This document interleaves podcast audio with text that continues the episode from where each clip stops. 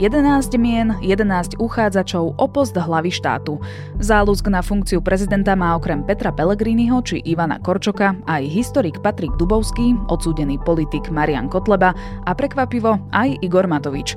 Dnes sa podrobne pozrieme na jednotlivých kandidátov a rozoberieme si aj ich šance vo voľbách. Je štvrtok, 1. februára, meniny majú Tatiany a Táne. Bude oblačno až zamračené, cez deň na viacerých miestach dážď, 0 až 8 stupňov. Vítajte pri Dobrom ráne, dennom podcaste denníka Sme s Janou Maťkovou.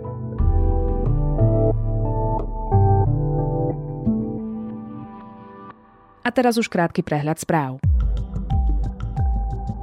Vládna koalícia opäť obmedzuje diskusiu v parlamente o rozsiahlych zmenách v trestnom zákone.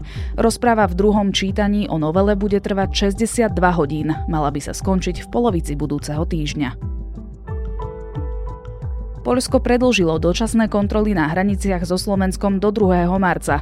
Kontroly zaviedlo ešte 4. októbra z dôvodu prílevu migrantov cez tzv. Balkánsku trasu. Kontroly na československých hraniciach budú už len náhodné. Ukrajinský prezident Volodymyr Zelenský sa rozhodol odvolať obľúbeného náčelníka generálneho štábu Zalužného, píšu viaceré svetové médiá. Na teraz nie je jasné, kto by mohol Zalužného na čele braniacej sa armády nahradiť. Marian Viskupič odstúpil z boja o post predsedu SAS. Kandidatúru vzdal z rodinných dôvodov. Viskupič odporučil voliť stranickým kolegom Branislava Grelinga. Bývalý minister školstva je po jeho odstúpení jediným kandidátom. Kongres SAS bude 23. marca. Na slovenskom trhu končí jeden z najväčších internetových predajcov hej.sk. Posledným dňom prevádzky bude 29. február.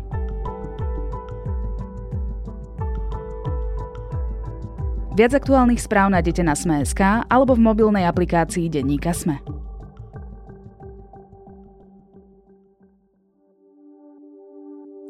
Čiže nestojím tu pred vami ako človek, ktorý bude klamať ľudí a bude hovoriť, že má reálnu šancu sa do druhého kola dostať. Stojím tu pred vami ako človek, ktorý si povedal, že do toho ide preto, lebo nechce vidieť svoj národ, ktorý trpí na to, že miluje nenávisť, miluje lož, miluje pretvárku, miluje umelé pózy a frázy. Politici, bývalí diplomati, historik aj ex-policajt. Necelé 2 mesiace pred prezidentskými voľbami už konečne vieme, kto všetko sa bude uchádzať o post hlavy štátu. Nie, v tejto kampani nejdem škodiť Ivanovi Korčokovi. Ale áno, aj on bude ten človek, ktorému budem dávať v mene ľudí otázky, na ktoré ľudia potrebujú odpoveď. Je favorizovaná dvojica kandidátov Peter Pellegrini a Ivan Korčok ohrozená? A kto môže najviac zamiešať karty? Budem sa pýtať Pavla Baboša, sociológa z Univerzity Komenského v Bratislave. Ako dlhoročný sudca a právnik mám osobnú motiváciu brániť vlast, pomôcť priviesť ju do novej perspektívy v meniacom sa svete. Pali, na post prezidenta kandiduje nakoniec 11 kandidátov, všetko sú to muži, žiadna žena. O niektorých z nich sme nevedeli do poslednej chvíle. Prekvapilo ťa niektoré z tých mien? Musím sa priznať, že áno, prekvapil ma samotný Igor Matovič. To som nejako nečakal, možno aj preto, že v uplynulých pár týždňov až mesiacov nebol nejako výrazný, teda na tie pomery, ktoré za uplynulé roky zvykol hýriť aktivitou. Myslím si, že táto predvolebná kampaň si zaslúži dávku pravdy a to som pripravený urobiť. Oni pôvodne aj hovorili o tom, že chcú postaviť vlastnú kandidátku, ale hovorili o konzervatívnej žene. Nakoniec je to teda sám Igor Matovič. Tvrdí ale, že nemá šancu dostať sa do druhého kola, že to ani nie je jeho snom. Prečo teda vlastne kandiduje? To by bolo možno najlepšie opýtať sa jeho samotného. Ideme pomôcť v prvom rade ľuďom, aby mali dosť informácií, a aj kandidátom ideme trošku okoreniť tú samotnú kampaň. Áno, možno to povedzte, akokoľvek to nazvete, možno gazdinky, keď ma teraz napadol momentálne taký príklad. Viete, aj do rôznych jedál sa dáva bobkový list, ale nikto ten bobkový list nie je. Ale bez toho bobkového listu by to jedlo nemalo tú pravú chuť. Ale zvyčajne predsedovia menších strán kandidujú preto, aby sa dostali do pozornosti médií, aby sa dostali do pozornosti svojich voličov, aby sa im pripomínali, že sú tu a udržiavali tak nejakú úroveň znalosti. A práve Oľano, alebo teda Slovensko, hnutie Slovensko, ja ale neradím k tým menším stranám, ani volebný výsledok nebol taký, aby sme mali dôvod hovoriť o malej strane.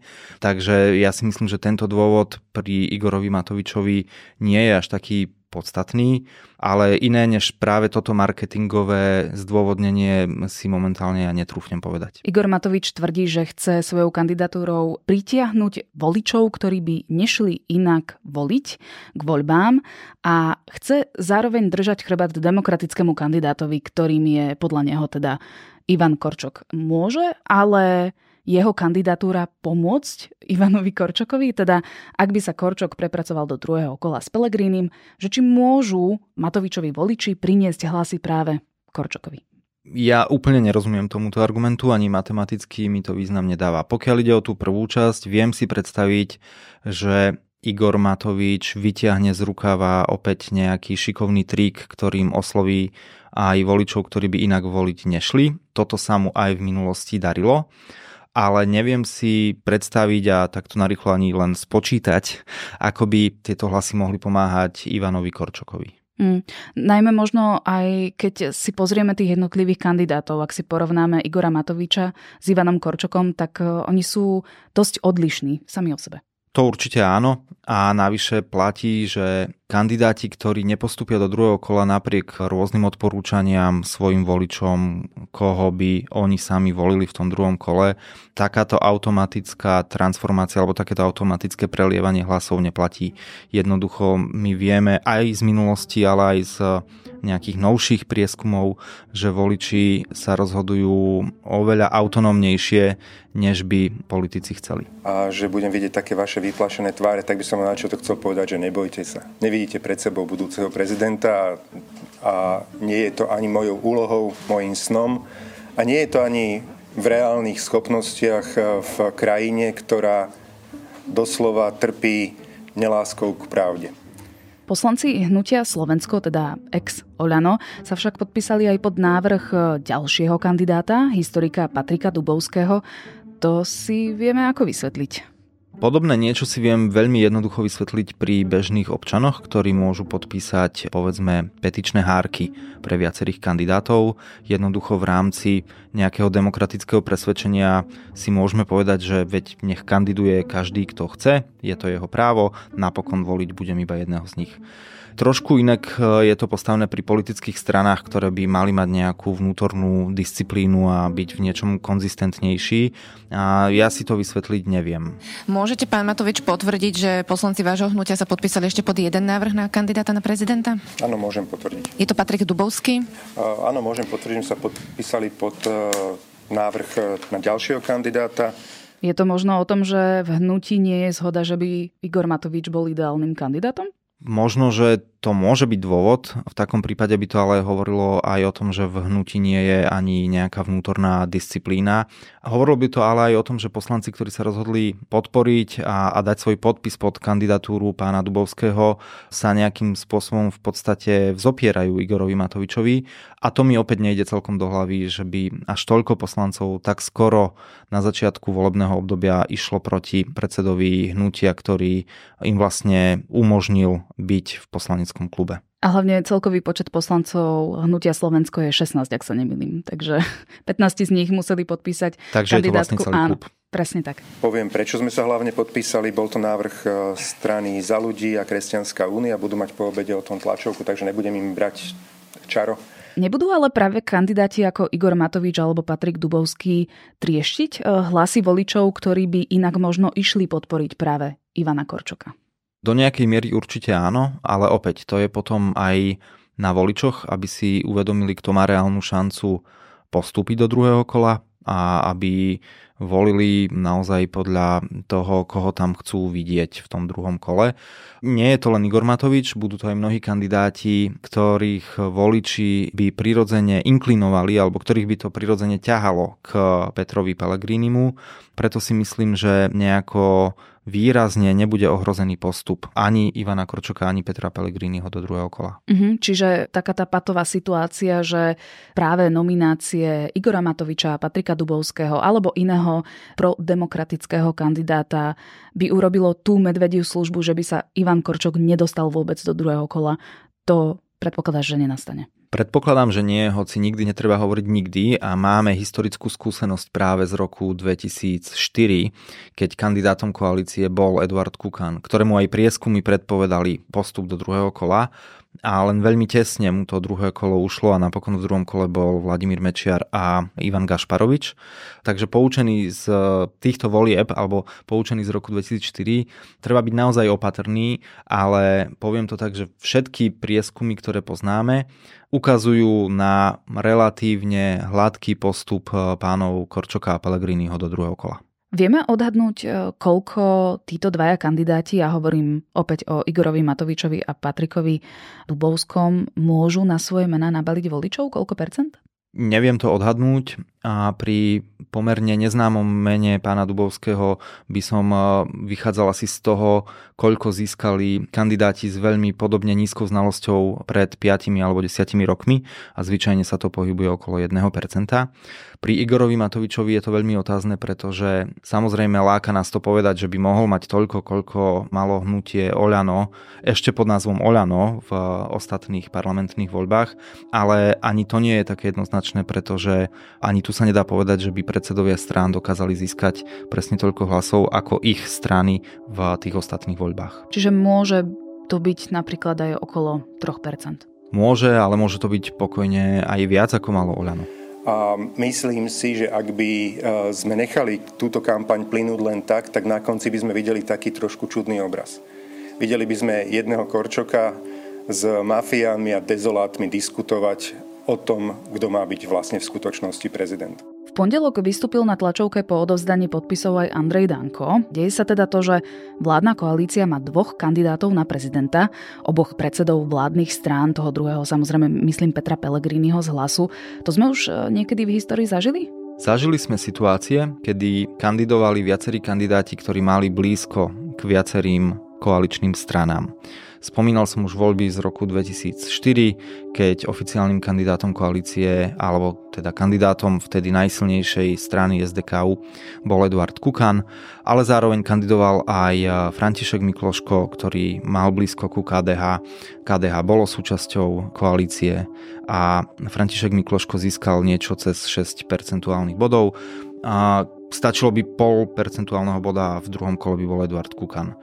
Takže takéto situácie sa v minulosti stávali, ale nepamätám si, že by boli sprevádzané až takými konfliktami medzi koaličnými lídrami, ako je to dnes, obzvlášť medzi predsedom SNS pánom Dankom a predsedom Hlasu pánom Pellegrinim. Peter Pellegrini žiaľ nezvládá riadenie Národnej rady Slovenskej republiky a odmieta reformovať rokovací poriadok tak, ako som to ja urobil v roku 2016. Má pocit, že nejako prepláva do prezidentského úradu a ja mám strach, že nás opäť zradí. Presne ako hovoríš, Andrej Danko vo svojom prejave nešetril útokmi na Petra Pellegriniho, dokonca povedal, že ho nepodporí v druhom kole, ak sa tam prepracuje. Pellegriniho ja ako človek vylučujem. A určite teraz budem bojovať o to, aby ste si uvedomili, nech neurobíte takú istú idiotinu, jak ste urobili s Matovičom pri Pellegrinim. Prezident musí mať určité hodnoty. A pre mňa ich pán Pellegrini a pre môjho voliča nezastáva. Budú voliči vládnej koalície pri voľbe prezidenta mierne paralizovaní, že ktorého z tých dvoch kandidátov si vybrať, alebo sú tak rozdielni, že nebudú mať v tom problém? Ja si myslím, že nebudú mať problém. A aj títo kandidáti sú rozdielní, aj to, čo reprezentujú a spôsob, akým sa prejavujú, je rozdielný a oslovujú aj iných voličov. Takže ja si naozaj myslím, že ak aj časť voličov bude pochybovať alebo použijúc tvoje slovo budú paralizovaní na istý moment, tak to bude zanedbateľná časť. Takže asi nebude dochádzať k preberaniu si vlastných voličov. Určite nie v prvom kole. Hovoril som dlhodobo o spojení strán Hlas, Smer a SNS. Peter Pellegrini v roku 2020 mal bližšie k Borisovi Kolárovi a nebol s nami s Robertom Ficom ani na jednom proteste ani podujatí. Čo ale napríklad taký Robert Fico? Keď sa rozprávalo o tom, že Peter Pellegrini pravdepodobne bude kandidovať, tak ešte v decembri práve predseda Smeru povedal, že Pellegrini bude mať podporu tejto strany. Z mojej strany platí. Ja som Petrovi Pellegrinimu podal ruku a povedal som: pán predseda, ak pôjdeš kandidovať na prezidenta, tak máš podporu strany Smer, Slovenská sociálna demokracia. Toto som mu povedal. Takže ja mám svoju úlohu splnenú. Teraz Andrej Danko teda vyhlásil, že tiež bude kandidovať za prezidenta. Je teda v pozícii, že radšej sa stiahne a bude neutrálny, ako by podporil len jedného zo svojich koaličných partnerov? Zatiaľ to tak vyzerá, hoci teda verejnosť má informácie, že premiér Fico má výrozu a možno práve zo zdravotných dôvodov sa nevyjadruje k dianiu v koalícii. Ostať neutrálny a nechať to na súboj koaličných partnerov by bolo veľmi logické. Nezapájať sa do sporov je vždy výhodné, pretože ak sa zapojí do tohto sporu, tak okrem toho, že si komplikuje situáciu pre prípad, že tie voľby vyhrá pán Korčok a on bude musieť ďalej vládnuť s koaličnými partnermi v rámci koalície obomi, tak okrem toho bude aj sám vyznievať konfliktne. Čiže opäť z pohľadu vnímania voličov je najjednoduchšie sa do toho jednoducho nezapájať. Otázka ale je, čo sa naozaj deje vo vnútri tej koalície, keď dvaja z troch predsedov koaličných strán na seba takto útočia a keď vlastne predseda SNS, pán Danko, aj otvorene poukazuje na premiéra Fica a má vlastne mnohé narážky vo svojich prejavoch, že on by najradšej videl kandidovať na prezidenta práve Roberta Fica a že nerozumie, prečo Robert Fico nechce a tak ďalej. To podľa mňa vypovedá implicitne aj o niečom, čo sa v tej koalícii deje, ale my úplne nevieme čo. No ale ak by Robert Fico nevyjadroval nejakú explicitnejšiu podporu práve napríklad Petrovi Pellegrinimu, nebudú mu tie hlasy chýbať? Lebo predsa len Robert Fico, či sa vám to páči alebo nepáči, je predsedom najsilnejšej politickej strany. To áno, ale voliči či už Smeru, alebo aj mnohí iní jednoducho vnímajú aj ten širší kontext, vnímajú aj históriu pána Pellegriniho, vnímajú to, aké hodnoty reprezentuje a aký politický program doteraz presadzoval a ku komu má najbližšie, či už ideologicky, ale aj programovo, aj zahranično-politicky. Takže ja si nemyslím, že len kvôli tomu, že tam nepadne explicitne podpora od premiéra Fica, by teraz voliči Smeru nedokázali vyhodnotiť, kto má bližšie k politickému programu strany Smer. Rozumiem. Kandiduje opätovne aj Štefan Harabin. Ten získal v predchádzajúcich prezidentských voľbách viac ako 14%. Posledný prieskum Fokusu a aj NMS Research z januára ukazujú podporu 11%. Do normálneho stavu, každodenného pokojného života, kde sa všetci budeme cítiť bezpeční, bez extrémnych sociálnych pokusov, nového liberalizmu a porušovania našich práv.